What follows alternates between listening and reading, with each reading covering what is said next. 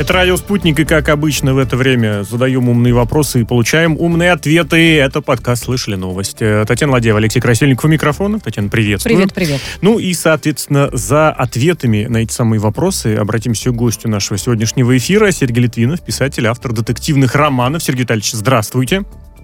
Добрый вечер, дорогие друзья, добрый вечер, дорогая Татьяна, дорогой Алексей, дорогие радиослушатели. Давайте обойдемся без Витальевича, мы здесь на радио, да, пусть... пусть Хорошо, спасибо огромное. Да? Спасибо вам огромное еще. Второй, прям сразу же, два дуплетом за то, что согласились с нами побеседовать. Сегодня немножечко и про литературу, и про культуру, и про общественное всего этого дела восприятие. Очень любопытный вопрос был, чтобы почитать в пандемию, и ответ на него дали в Российском книжном союзе.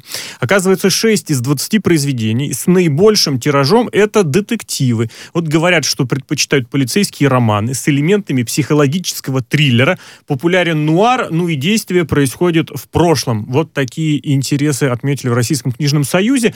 Сергей, хотел у вас такой момент спросить. Насколько сегодня, учитывая, что достаточно много, ну уж простите, нет слова, низкокачественной, ширпотребной литературы, которую при этом покупают и читают, насколько трудно здесь, ну как сказать, не то чтобы держать марку, да, но немножечко выделиться, чтобы понимать, где то, что почитать стоит, а где, ну вот сегодня напечатали, а завтра забыли. Побеждать в этой конкуренции необходимо. Не обязательно побеждать, держать. Держаться впереди, да. да. Обратите на себя внимание. Ну, что хочу я вам сказать, дорогие друзья. Начнем с того, что ведь каждая третья книга, которая в мире издается, это детектив. Люди любят детективы, люди читают детективы. И поэтому ну, у нас сложилась уже, наверное, лет двадцать, а то и двадцать пять такая ситуация, что очень часто книги, издаваемые у нас, называются детективами, маркируются детективами, хотя фактически они таковыми и не являются. И э, совершенно, э, чтобы не обращаться куда-то далеко или куда-то в сторону, совершенно точно могу сказать, что э, наши э, с моей э, постоянной, э, постоянной сестрой и не менее постоянным, со, со, постоянным соавтором Аней Литвиновой вещи тоже все называются, вот все сплошь называются детективами. Хотя, если разобраться, то э, среди наших э, книг, опубликованных и имеющих, слава богу, э, определенный успех у читательской аудитории, какие-то э, это приключенческие романы, это мистические романы, это семейные романы, это семейные саги, это триллеры, ну и, наконец, детективы тоже. Но так как детектив продолжается, дается, все маркируется детективами. Сергей, ну вы можете объяснить, почему этот интерес был повышен именно в пандемию? Или, может быть, для вас вот те данные, которые э, приводит Российский книжный союз, ну, вы с ними не согласны? Ну, кстати, ровно почти треть, шесть из двадцати. Ну, почти треть. Да, ну, действительно. Это, это обычное дело, что... Э, детективы во всех рейтингах, они, как правило, занимают а, первые места. И а, то, что вот, а, в детек... Извините, то, что вот в пандемию именно детективы стали читать а, больше и сильнее, я бы, ну, я этого не, не, не почувствовал. И вот а, в тех а, изданиях, на которые вы ссылаетесь, я почитал оригиналы, в общем-то, там этого и нету, на самом деле. Там говорится в, от лица э, фирмы, которая занимается продажей электронных книг, что вот продажи электронных... А к этому мы сейчас еще перейдем, кстати, да, Сергей. Они, они увеличились в два, в два с половиной раза. Ну, да, потому что электронных, потому что была пандемия, потому что там таскаться по магазинам неохота. Ну и, и потому что вирус может передаваться в, через, э, ну, ну, через да, бумагу. Да, через да, бумагу. Да, это конечно. Тоже было небезопасно. Что ты на меня так смотришь? Ну зачем перчатки используют? Как раз-таки для того, конечно, чтобы не соприкасаться поэтому, с предметами. Не только с книгами, а с разными. Ну, были же такие сообщения о том, что и до сих пор спорят, насколько было эффективно. Вот это вот перчаточное. А это действительно так. Ты оплатить не можешь книгу, если ты не в э, перчатках. Сергей, расскажите, да. за этот самый коронавирусный год у вас у самого какая-нибудь эволюция творческих, новые идеи, именно вот это ну, уже полтора года что-нибудь подбросило, или старые добрые заготовки, наработки по-прежнему обеспечивают? Ой, ну смотрите, ну а мы же, как говорится, авторы скороспелки, то есть у нас как, как у старых юмористов, ну, то есть у юмористов старых времен, я имею в виду, утром в газете, вечером в куплете. У нас уже вышел роман, вот я сейчас буквально его зрителям, да, тем, кто через интернет смотрит, я его покажу. Пока Сергей показывает, я, кстати, отмечу, что, как мне показалось, антиутопию стали больше читать. Ой, это прям в тренд. Пандемию. На постапокалипсис, на зомби, да, на вирусы, на эпидемии. Как-то все готовились, видимо, к худшему. Или... А я бы еще добавил, что самая первая книга про коронавирус... Да-да, Сергей, слушаем вас, давай смотрим. Да, вот книга про коронавирус, про, про эпидемию коронавируса, о, о событиях, которые происходят там в мае прошлого года, когда всех закрыли на э, карантин, и И, и вот, и при этом «Останься дома и стреляй», она называется, как бы посвящена вот тем событиям прошлого, прошлого мая, прошлого апреля. Ну вот, но, кстати, об, анти, об антиутопиях хоть в какой-то степени мы с Анной Витальевной, моим соавтором, и постоянной сестрой, мы, мы эту эпидемию как-то ведь и предсказали. У нас есть антиутопия, да, под названием «Успеть», ну, даже я бы сказал, да, так, такая дилогия антиутопий, «Успеть изменить до рассвета», одна книжка называется, другая «Аватар судьбы», и там совершенно четко рассказывается вот о, об эпидемии, которая охватила весь мир там, и так далее, а потом при, приходят некие люди, которые а, нас от этого спасают, но за это они требуют нечто. В общем, читайте. Интригу нечто, повесим, нечто. да, да, повесим интригу. Сергей, как раз если переходить, вот я не знаю даже, как правильно сказать, к жанрам, к направлениям, и немножечко про интернет. Дело в том, что российский филиал Алиэкспресса отчитался, что спрос на книги по сравнению с прошлым годом вырос на, в пять раз, не на, в пять раз. Это, опять же, электроника, электронка, это только российский Алиэкспресс. Любимые писатели, в принципе, ничего удивительного, Есенин, Пушкин, Булгаков. И еще очень заб- занятный момент. В июне этого года, по сравнению с маем, бизнес-литература заинтересовала читателей в шесть раз больше, ну, вот, чем годом ранее. Был такой ищет всплеск. Выход из экономического кризиса. Ох, я видимо. не знаю, что ищут, как правильно написать стартап, придумать стартап, заработать составить. Миллион. Да. Заказывают по-прежнему, говорят, больше бумажные книги, но и читалки... Ой, я прошу прощения, спрос по сравнению с прошлым годом, а по сравнению с маем спрос на читалки вырос в три раза. Вот эти вот электронные устройства для чтения книг. Сергей, к жанрам чуть-чуть буквально позже, а сейчас хочу спросить вот это вот, ну, как сказать, появление возможности читать в интернете, причем распространение этих сервис, сервисов, которые становятся ближе, понятнее и даже в какой-то мере подешевле, то есть больше людей обращаются к ним, а не скачивают что-то пиратское. На ваших доходах, как доходах писателя, как отразилось? Это новая какая-то дополнительная возможность или все еще бумага приносит больше?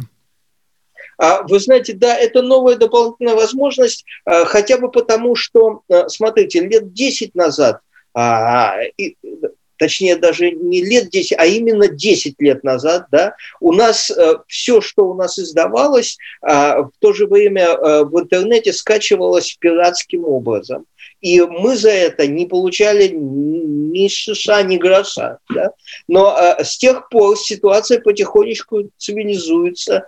Э, создан мощный и не один сервис, который продает электронные книги. Электронные эти книги, они э, дешевле, Нам, причем намного дешевле, чем те, которые продаются в магазинах. Я сам все, все чаще электронные книги предпочитаю, особенно если это какого-то легкого жанра, того же детектива. Вот сейчас последнего Акунина купил в электронном виде, но тоже очень дорого мне показалось, больше пятьсот рублей, да, больше пятьсот рублей, но э, в то же время это дешевле, чем тысяча рублей в магазине, да. И, э, и наши книги тоже покупают все чаще, слава богу, покупают все чаще э, легально э, в легальных э, сервисах. Э, До сих пор нету данных, сколько у нас сейчас покупают э, легально, а сколько у нас этих книг воруют. Но я знаю, что и Российский книжный союз, и издательство наше достаточно крупное, они против пиратов борются, и, в общем-то, какая-то копейка вот с этого для нас, как для авторов, пошла, и слава богу. Она, Сергей, Сергей, она... прошу прощения, а вот этот электронный читатель, на него какие-то дополнительные штуки ориентируете, или этот читатель такой же, как и с бумажной книгой? Потому что наверняка же есть, ну, можно предположить, что через электронику читают, может быть, помоложе люди, допустим. Вот какие-нибудь такие... Нет, а вопрос еще, как привлечь здесь аудиторию, потому что когда в книжном, да, там по обложке, естественно, многие выбирают, по какому-то описанию, выбирают шрифт, какой, ну, там, какое издание больше таким образом нравится. И действительно, смотря что где... на сайте магазинов смотря, как раз и обложка, смотря, описание. Смотря где... Ну, это же нельзя потрогать. Многие ведь любят понять, вот какой объем у книги, элементарно. Сергей, поэтому... вот этот момент разрешите. Электронное а чтение, что нового? А, ну, а, смотрите, кто-то... А... Ай-яй-яй-яй, потеряли вас сейчас, видимо, кто-то хочет вклиниться. Тут же а, наш коллега Абаидов. Сергей, чу, вот... Я, пок... я, я очень хорошо все вижу, слышу твою... Да? У нас небольшие... Можно вас попросить реплику сначала вот про разницу, что повторить, нового в электронику? Да-да-да. А, а, да, я, я хотел бы сказать, что для нас, как для автора, пока ни, ничего нового не, не произошло, не, не случилось. И я знаю, что были попытки а, сделать какие-то вот электронные а, дополнительные плюшки, добавки, да, книги, которые а, а, детективного жанра, которые... выходят именно в электронном виде, да, но для нас очень важно то, что вот я просто знаю, что руководители нашего издательства, там они, они говорят э, редактор, редакторам, они говорят художникам, что, э, вот, допустим, обложка книжки должна выглядеть так, чтобы ее, э, глядя на, э, видя ее на смартфоне, ее хотелось бы купить. Вот именно на смартфоне, важный, да. Тут такой тоже момент. Такой аспект. Потом, потом, смотрите, удобно, ведь электронные книги достаточно удобно выбирать, потому что там ровно двадцать процентов текста – это бесплатный кусок. Ты уже да. ты начинаешь читать, да, ты понимаешь уже за, за двадцать процентов, двадцать процентов книги. Будет? Да и в книжном иногда, я честно уверен, говоря, люди зависают. Вот, я уверен, раньше люди там прочитывали за ограниченное время и больше двадцати процентов. Сергей, если... Я уж прошу прощения, что так приходится торопиться, но время, увы, нас очень сильно поджимает. Если перейти к жанрам, тоже подсчитали, люблю такие штуковины, как рейтинги. Так вот, мелодрама, эротика и Гарри Поттер. Вот про это надо сочетать, правда, сочинять, правда, сочинять писательницам, чтобы попасть в тройку самых популярных в последние десятилетия. Подсчитывал еще один сервис, электронный сервис. Победили Анна Тодд, автор серии романов «После». Ну, Джана Роулинг, Гарри Поттера, мне кажется, не победить ничем. Он хоть уже вырос, ему уже скоро сорокет стукнет, но это еще на долгие и годы. И фанаты растут, вот я в их числе, и все равно ага. продолжают любить. И новые книгу, появляются, что... вот что самое главное. И Эл Джеймс, те самые оттенки серого. Если по названиям перечисляют популярные книги, «Дурная кровь», это Роулинг, правда, под другим именем, под псевдонимом писал детектив. Угу. Тарт, это роман «Щегол», «Нормальные люди» Салли Руни, «Прекрасный подонок» Кристин Лорен. В общем, есть вот туда вот, если вдаваться. Я вот у вас хотел спросить, а нет ли какого-то такого, ну, что ли, э, специфического комьюнити читателей, которые вот э, читают, э, как это сказать, в, в последнее время? Вкусы куда-нибудь сейчас меняются? Потому что я вначале, опять же, перечислил то, что в детективе хотят увидеть. Я, может быть, очень пространно говорю, но вот сегодняшний, в каком направлении движется писательская мастерство, чтобы стать популярным, чтобы заработать денег. Не просто самореализоваться, это тоже очень важно, но чтобы при этом еще запомниться. Сергей. Вы знаете, да-да. Тут ведь штука такая, что... Да, да, да, да. Тут штука заключается в следующем, что вот если бы кто-то мог предсказать, что будет популярно у читателей там, через полгода, через год, через два года, он бы немедленно стал миллионером, касается, касается ли это писателя или касается это издателя. Потому что там лет... тридцать назад предсказать, что книга о мальчике-волшебнике станет так популярна, что издастся там, тиражом пятьсот миллионов экземпляров по всему миру, но э, издатели бы, если бы, опять же, тридцать лет назад сказать это издатели, издатели покрутили бы э, пальцем у виска.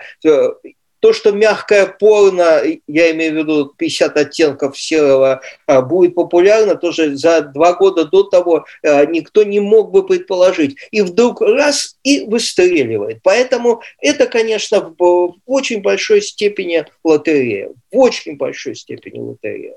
Но мне кажется, ничего. Здесь как раз еще очень актуально, если бы все знали, что будет тот же самый коронавирус на сто процентов и понимали, что будут читать, к примеру, антиутопию в большей степени в две тысячи двадцатом году, то траектория написания жанров резко могла Знал бы измениться. Знал бы прикуп, жил да, бы в Сочи. Да. А где живешь? В Сочи.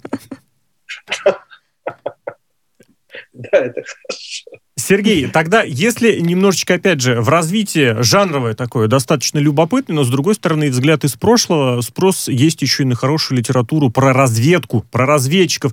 Ну, как минимум, в службе внешней разведки интересуются контактами с писателями, художниками, киношниками.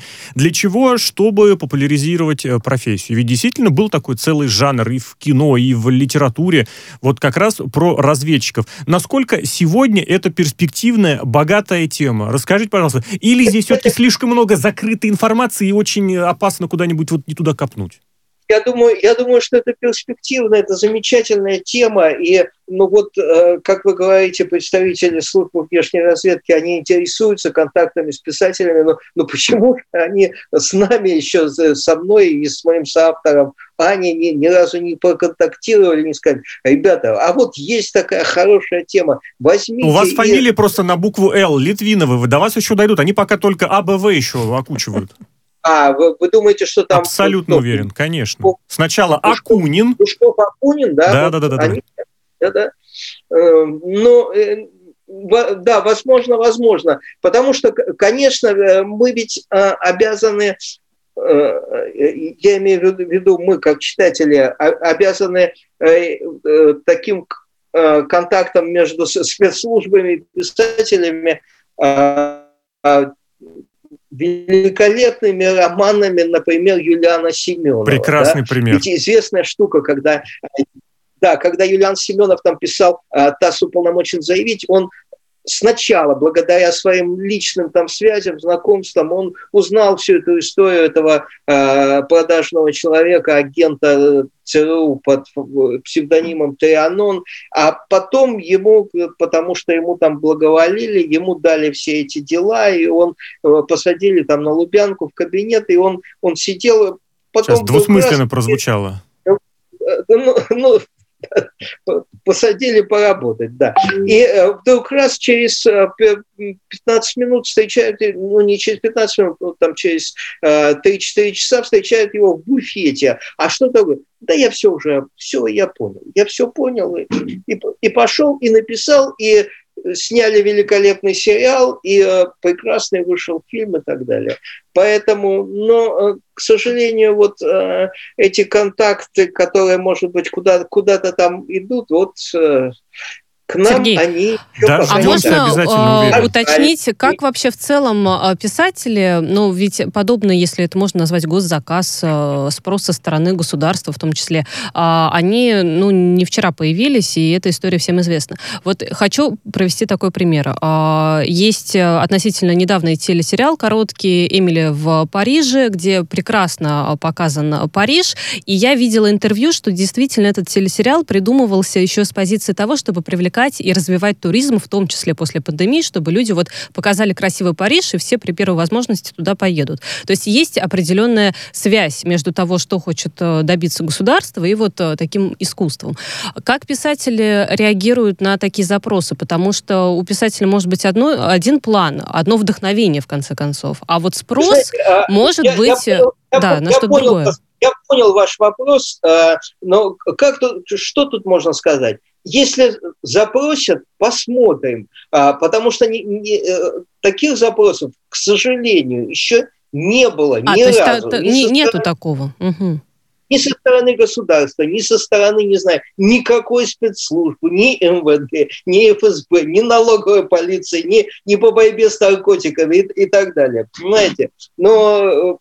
Почему нет? Ну, ну правда, почему Сергей, бы и нет? А вот Но можно вопрос запросов? В развитии я, как раз я, почему я, нет? Разведчик, я, как сегодня... Я, я, я Прошу прощения. Да, да, да, сейчас. Был, был запрос на э, рекламу макарон в наших книгах. Да, мы, мы честно порекламировали макароны, там получили э, какую-то небольшую, очень небольшую сумму, но... ну как бы макароны книжки, разрекламировала да, одна региональная чиновница однажды с макарошками здесь, поэтому... И простите, это так, комментарий, воспоминания. Видеоблогер про макарошки шикарно рассказал, спел. Мы к этому отношения не имеем. Сергей, извините, я перебил вас. Да.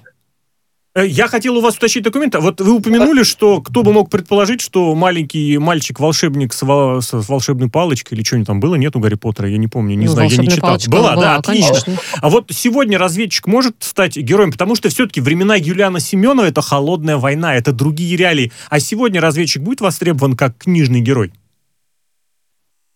Я думаю, что вполне, и до сих пор... Ну вот недавно, тоже в коронавирусные времена, ушел от нас Джон Ле Карре, но его последние вещи, они ведь тоже написаны, как бы написаны разведчиком и про разведчиков, но они немного другие, да, и там занимаются уже не, против, не а, противостоянием там, двух сверхдержав, а, не этой борьбой эти а, шпионы-разведчики, несколько другими вещами, но все равно это безумно интересно, и почему нет? Давайте тогда перейдем от, содерж...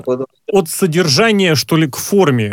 Дело в том, что повод достаточно любопытный. Дело в том, что братья Коэны разошлись. Тот самый оскароносный дуэт, который Большого Лебовски кинематографу дал, и Стариков, которым здесь не место. Дальше они будут работать по отдельности. Причем Джоэл по-прежнему остается в кино. Итан планирует все-таки заниматься чем-то другим. Все надеются, что они сохранят свой интерес к кинематографу и как-то воссоединятся. Я вот у вас хочу спросить, а вам как работать с сестрой? Насколько это момент, который сближает, объединяет или, или объединяет? Или каждый отвечает за свой блок, а потом вместе, хоп, соединили а и может поехали. Быть, не всегда соединяет, а есть какие-то постоянные поводы четные для мои, некоторых не мои, да? споров. Ну, почему нет? Ну, естественно, насколько это все согласуемо, насколько это просто, учитывая, что это не бизнес-партнер, не, не только бизнес-партнер, это не творчество. Только коллега, а это еще и родственник, причем близкий.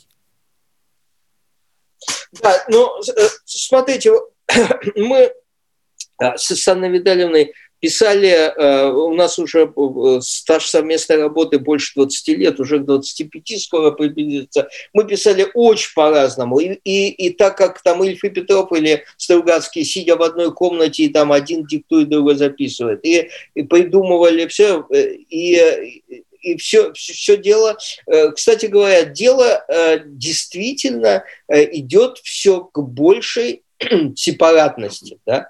И сейчас уже, ну, мы, мы это не скрываем, что рассказы, да, которые мы пишем, тоже мы пишем каждый по отдельности. Ну, маркируем их Анной и Сергеем mm-hmm. Литвиновым. Да? Романы Бренд, тоже что... зачастую... Да, зачастую там один роман, он на девяносто процентов написан Аней, другой роман на девяносто процентов написан Сергеем. Но мы не, не прерываем, мы не собираемся прерывать нашу а, связь и постоянно находимся друг с другом в контакте и советуемся, и, и каждый перечитывает каждого а, с, с необыкновенным таким тщанием, вниманием, а, делая всевозможные замечания и так далее, и так далее, и так далее. А так в сольное что, плавание, в сольное что, творчество ну, нет желания вот... отправить Сергея? В конце концов, даже Backstreet Boys развалились, а... сказали, мы сами по отдельности все сделаем.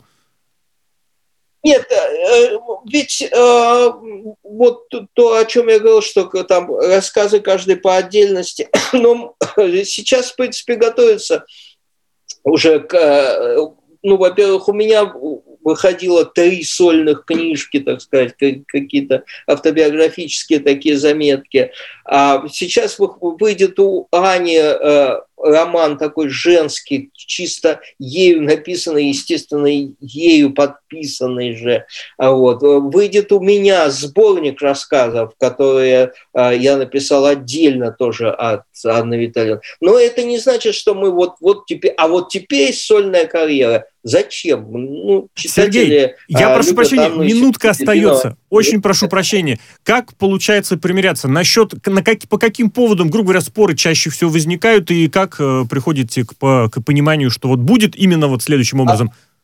Монетку бросаете? Вы, вы знаете, у нас есть У нас есть хороший, нет, хороший метод э, права вето, то есть э, любой человек, любой автор может сказать, мне это не нравится, причем без объяснения причин, мне это не нравится, так не будет. А как Давай часто можно думать, таким правом придумать. воспользоваться?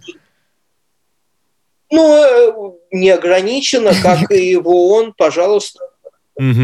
Вспоминается, конечно, эта серия из сериала «Друзья», где выбирали, что и имя выбирали, и там это количество вето просто провисело да. несколько дней, а славу напополам, полминутки остается. Удобно делить, что вот вроде как я написал роман, но приходится делиться.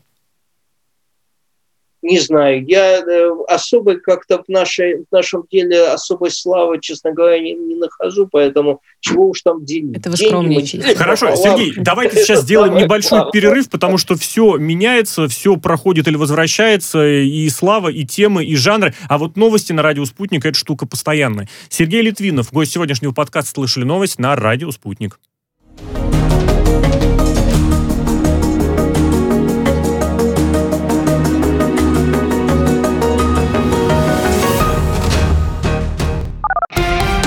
Радио «Спутник». Новости.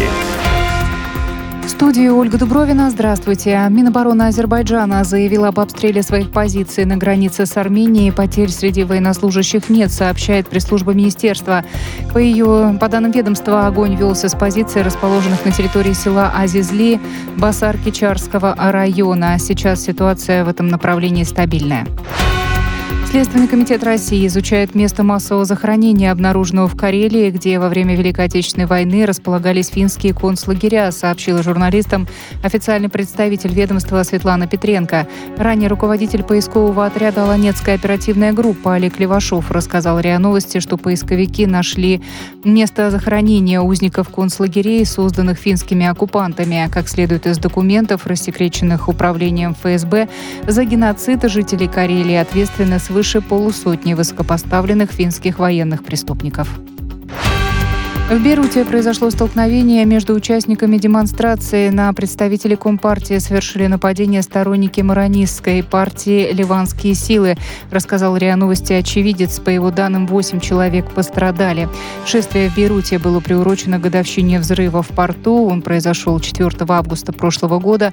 Погибли не менее двести восемьдесят человек, более шесть тысяч пострадали, разрушены сотни домов. Следствие еще не выявило всех обстоятельств трагедии и не назвала виновных. Армия Пакистана завершила укрепление границы с Афганистаном. Об этом заявил начальник погранрегиона КПП «Торкхам» полковник Ридванулла Назир в ходе пресс-тура для иностранных журналистов. Назир отметил, что раньше было семьдесят восемь переходов, которые использовали контрабандисты и боевики. Теперь же действует всего пять, из них два основных – Торкхам и Чеман. Это помогло сократить контрабанду товаров, из-за которой бюджет Пакистана ежегодно терял более девяносто миллиардов долларов. Первый апелляционный суд общей юрисдикции в Москве счел законным решение Мосгорсуда о признании экстремистской организации Фонда борьбы с коррупцией и его запрет в России. Организация также признана в стране иноагентом. Судебное заседание проходило в закрытом режиме, слушателей допустили лишь до оглашения вердикта. Таким образом, решение Мосгорсуда вступило в законную силу. Главный тренер женской сборной России по волейболу Серджио Бузата заявил о желании продолжить работу на своем посту. Сегодня сборная под руководством специалиста со счетом один три уступила команде Бразилии в четвертьфинале Олимпиады в Токио. Контракт Бузата действует до конца игр. Итальянский специалист работает с командой с ноября две тысячи девятнадцатого года.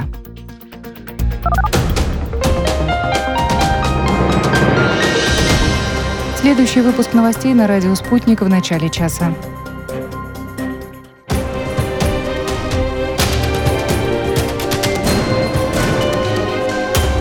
«Радио Спутник». Говорим то, о чем другие молчат. Вчера по телеку видел. Мне тут по телефону сказали. В соцсетях только обсуждают, что... И так десятки раз каждый день. В эфире «Радио Спутник». Всегда правильный ответ на вопрос. Слышали новость? Это все еще «Радио Спутник». Это подкаст «Слышали новости». Это Татьяна Ладеева, Алексей Красильников у микрофона. Тань, приветствую. Да, привет еще раз. И наш гость сегодня писатель Сергей Литвинов. Сергей, здравствуйте. Сергей, раз уж немножечко упомянули в первой части программы и о том, что пишется сейчас, и книги вы демонстрировали, и рассказали даже по форме, как это все происходит и что меняется, расскажите, может быть, поделитесь вот о планах на будущее. Грубо говоря, как будете отжимать обратно славу, которую загробастал все еще Гарри Поттер, уверенный ручонкой, и остальные писатели и писательницы, которые экспериментируют с жанрами, с формой, и могут нанести серьезный удар по традициям отечественного детектива? Ну,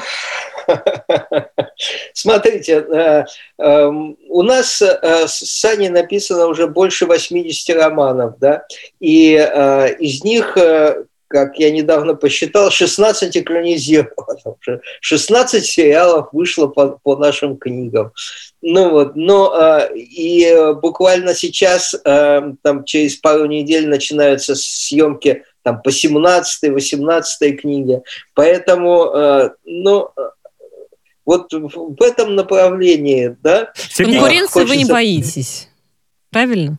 Ну, хочется, да, хочется призвать наших кинематографистов обратить внимание на оставшиеся, сколько там, шестьдесят пять шестьдесят пять тысяч, и пусть каждый будет опубликован. Сергей, а скажите, пожалуйста, сегодняшний писатель должен каким-то образом, ну, все-таки, знаете, делать такую оглядочку, что так или иначе, но меня, возможно, опубликуют. Ведь киношный сценарий и, как сказать, текстовый роман, текстовый вид — это две очень-очень отличающиеся друг от друга вещи. Возможно, меня экранизируют, ты имеешь в виду?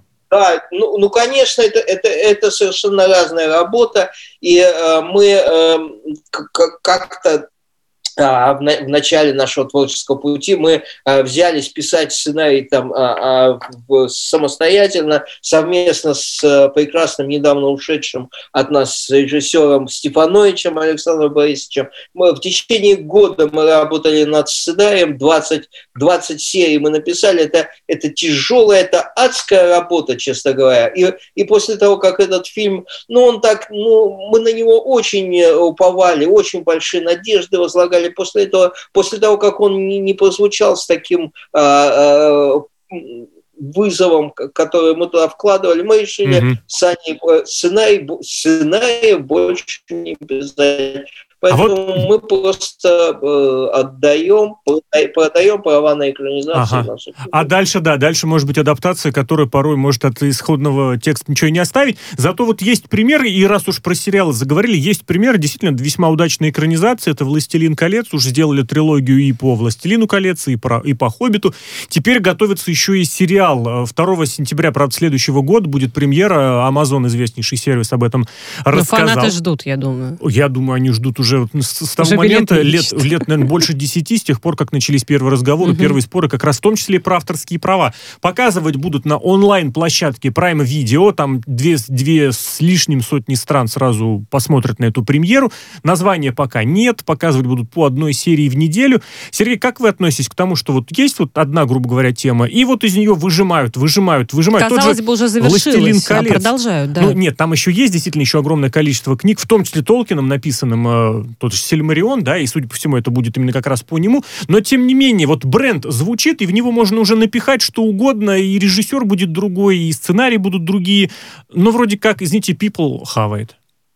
Но э, есть такие вещи культовые, которые, которые вот, э, долгоиграющие и всегда играющие.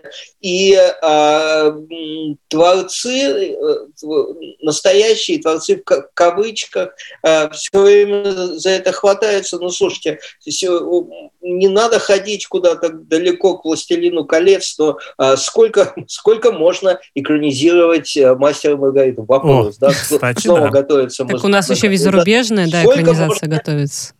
Да, да, сколько можно трогать э, э, Остапа Ибрагимовича Бендербея. Но все равно вот опять выходит и выходит. Слушайте, и выходит, Сергей, ну выходит, вот с одной стороны, одно дело показывать и снимать разные фильмы по одному сюжету и, ну, как бы свои версии э, видения, да, чтобы режиссер нам демонстрировал. А с другой стороны, из фильма делать это сериал, из сериала еще, чтобы нет, это нет, перетекало здесь, еще здесь в какое-то продолжение по и так книгам, далее. Которые были реально написаны. Просто это события, которые происходили за тысячи лет. Например, события, которые происходили в детстве Остапа Бендера. Или, допустим, «Мастер и Маргарита», я не знаю, детские, ранние дни Воланда. Но я и говорю, что в этом и есть разница. Одно дело, да. когда берут основной сюжет ну, и вертят книге, его с разных да. сторон, а другое дело, когда вот пытаются этот сюжет сделать более, более длинным каким-то. Ну, честно скажу, я в этом, в этом смысле за любую движуху. Другое дело, что она очень часто получается не... ну, бестолковая, так скажем, uh-huh. плохая, не удается просто. Но, но, но почему нет, если, э, если это интересно э, читателям, зрителям, а самое главное, если это бывает и завлекает э, самого художника, создателя. Uh-huh. Тут ведь такая штука, если это... Э, главная мотивация, если это, это тебя вот беспокоит, волнует, тревожит, и ты хочешь об этом написать, так что есть не можешь, это одно. А если ты делаешь это для того, чтобы баблишко срубить, это совсем другое. Ведь, и ведь это сразу видно в книге, там, в фильме, mm-hmm. вот ради чего они делали, ради того, чтобы э, что-то высказать или ради... ради как, того, чтобы освоить бюджеты. Там, Я или, лично порадуюсь, если человек творческого направления получает зарплату за то, что делает, там уж неважно, насколько это было по творчеству, или по тому же заказу, о котором мы говорили чуть выше. Сергей, буквально вкратце, вот у нас просто еще один интересный момент есть на будущее, на то, чтобы обсудить. А вот так сейчас, вам как удобнее писалось? Про какую-то, грубо говоря, одну, ну, извините мне это слово, вселенную, да, локацию, схожие герои, ну, вот как тот самый мир, да, Средиземье. Или все-таки писатель должен про разные какие-то штуки писать, а не так, что вот я начал про хоббитов и про а хоббитов я А может быть, единого правила и нет. Ну вот я именно, да, Сергей, да. именно как вам. Ну, ну нет, смотрите, ну у нас есть, не, э, с Аней есть несколько... Да, я потому раз, и спрашиваю, как вам больше раз, нравится. Разных вселенных, и это очень удобно. Какой-то герой там э, надоедает, раз его... Э, Убили. Условно, в такой, вот, творческий холодильник положил и занялся другими героями. Когда-то это, и вот, вот так вот меняя, а, а когда-то в какой-то момент, а почему бы вообще что-то совсем другое, что-то э, с теми героями, которые не... не э, честно сказать, я не очень, э, мне не очень как-то нравится даже, когда, когда вот человек взял э, одного и, и, и только с ним, и, и, и, и сегодня, условно говоря, Нира Вульф, по всей моей любви к Нира Вульфу и Арчи Гудвину. Почему сразу Зав... Нира Вульф? Дукалис – вечный персонаж. Я просто очень люблю и «Улицу разбитых фонарей», и «Убойную силу». Это прям, ну, и из моего школьного, как сказать, школьной юности и позже очень люблю иногда пересмотреть. Сергей, в завершение, вот, кстати, тот самый сервис Prime Video, про который вы еще упомянул, по которому покажут этот самый сериал «Властелин колец», это онлайн-сервис, это подписка на различный контент, подписался – смотришь, не подписался – не смотришь. Это не телевизор, не телевизионный, хотя в телевизор сейчас тоже включить можно разное. Новый проект, ну, относительно новый, сейчас вот все этими сервисами озадачились, в России тоже подобно приводится. И очень любопытный момент исследования от Центра трудовых исследований, которые говорят, что современные люди в интернет ходят чаще, по работе новыми технологиями пользуются много, активно и охотно, но при этом уровень технологической готовности нижайший, то есть доверие и образован, образование Нету. в этом плане страдают. Скажите, и, кстати, раньше, вот буквально начали мы с того, что сейчас предпочитают детективные романы, опять же, это вот и самая первая новость сегодняшней, которые происходят в прошедшем времени. Вот что-нибудь проникновение технологий, нового контента, новых форм, новых сервисов именно в творчество. Можно ли наблюдать, то есть, что будут писать уже про квадрокоптеры, про какую-нибудь, не знаю, виртуальную реальность больше, активнее, и что это будет еще и востребовано? Или все-таки люди будут читать все-таки вот лучше что-нибудь нам про, пожалуйста, про погоню на улице, и максимум, что может быть технического, это телефон с выдвижной антенной? Ну, что тут, что тут можно сказать? Наверное, подойдет и войдет в силу молодое, совершенно свежее поколение, которое вот э, рождается и для которого там э, в три годика э, там экран смартфона – это э, нечто более удобное и приятное, чем все, все остальное. И, и, и замечательно, которые ориентируются там во всех интернетах, телефонах и так далее. Вот, вот интересно, вот они вырастут, да, они войдут в силу, они будут вообще читать, писать, смотреть кино, как это все будет. Потому что, может быть, мы этого даже не осознаем до конца, не, не понимаем, но, но вот этот технологический слом, который произошел в начале двадцать первого века, когда, когда ну, ну, ведь буквально все сейчас оснащены э, те, те, смартфонами, и э, появляются там сетки, которые делают возможным в любой точке земного шара пользоваться интернетом. Вот эти люди, которые с этим выросли, не, не такие, как, как я, стар, пожилые, э, но не молодые грибы, которые там э, это об, обучили уже, этому обучились уже в среднем. В колене таком... зумеров. Вот, да, вот что, что с ними. А может быть, уже и новое название с, с их возможностями. Да. Сергей, да, время у нас заканчивается, да, я уж прошу да, прощения. Да, давайте и все пожелаем, наверное, да, чтобы эти новые поколения через смартфон не только залипали в ТикТоке, Ютубе, Инстаграм, а еще и читали хорошие книги, интересные книги, популярные книги.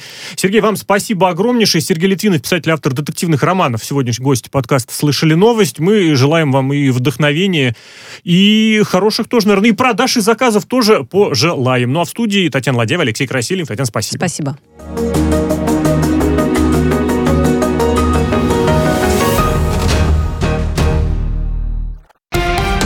Радио «Спутник». Новости. В студии Ольга Дубровина. Здравствуйте. Минобороны Азербайджана заявила об обстреле своих позиций на границе с Арменией. Потерь среди военнослужащих нет, сообщает пресс-служба министерства. По ее, по данным ведомства, огонь велся с позиций, расположенных на территории села Азизли Басар-Кичарского района. Сейчас ситуация в этом направлении стабильная. Следственный комитет России изучает место массового захоронения, обнаруженного в Карелии, где во время Великой Отечественной войны располагались финские концлагеря, сообщила журналистам официальный представитель ведомства Светлана Петренко. Ранее руководитель поискового отряда «Аланецкая оперативная группа» Олег Левашов рассказал РИА Новости, что поисковики нашли место захоронения узников концлагерей, созданных финскими оккупантами. Как следует из документов, рассекреченных управлением ФСБ, за геноцид жителей Карелии ответственны свыше полусотни высокопоставленных финских военных преступников. В Бейруте произошло столкновение между участниками демонстрации. На представителей Компартии совершили нападение сторонники маронистской партии «Ливанские силы», рассказал РИА Новости очевидец. По его данным, восемь человек пострадали. Шествие в Бейруте было приурочено к годовщине взрыва в порту. Он произошел четвёртого августа прошлого года. Погибли не менее двести восемьдесят человек, более шесть тысяч пострадали, разрушены сотни домов. Следствие еще не выявило всех обстоятельств трагедии и не назвала виновных. Армия Пакистана завершила укрепление границы с Афганистаном. Об этом заявил начальник погранрегиона ка пэ пэ «Торкхам» полковник Ридванулла Назир в ходе пресс-тура для иностранных журналистов. Назир отметил, что раньше было семьдесят восемь переходов, которые использовали контрабандисты и боевики. Теперь же действует всего пять, из них два основных – «Торкхам» и «Чеман». Это помогло сократить контрабанду товаров, из-за которой бюджет Пакистана ежегодно терял более девяносто миллиардов долларов. Первый апелляционный суд общей юрисдикции в Москве счел законным решение Мосгорсуда о признании экстремистской организации Фонда борьбы с коррупцией и его запрет в России. Организация также признана в стране иноагентом. Судебное заседание проходило в закрытом режиме, слушателей допустили лишь до оглашения вердикта. Таким образом, решение Мосгорсуда вступило в законную силу. Главный тренер женской сборной России по волейболу Серджио Бузата заявил о желании продолжить работу на своем посту. Сегодня сборная под руководством специалиста со счетом один три уступила команде Бразилии в четвертьфинале Олимпиады в Токио. Контракт Бузата действует до конца игр. Итальянский специалист работает с командой с ноября две тысячи девятнадцатого года.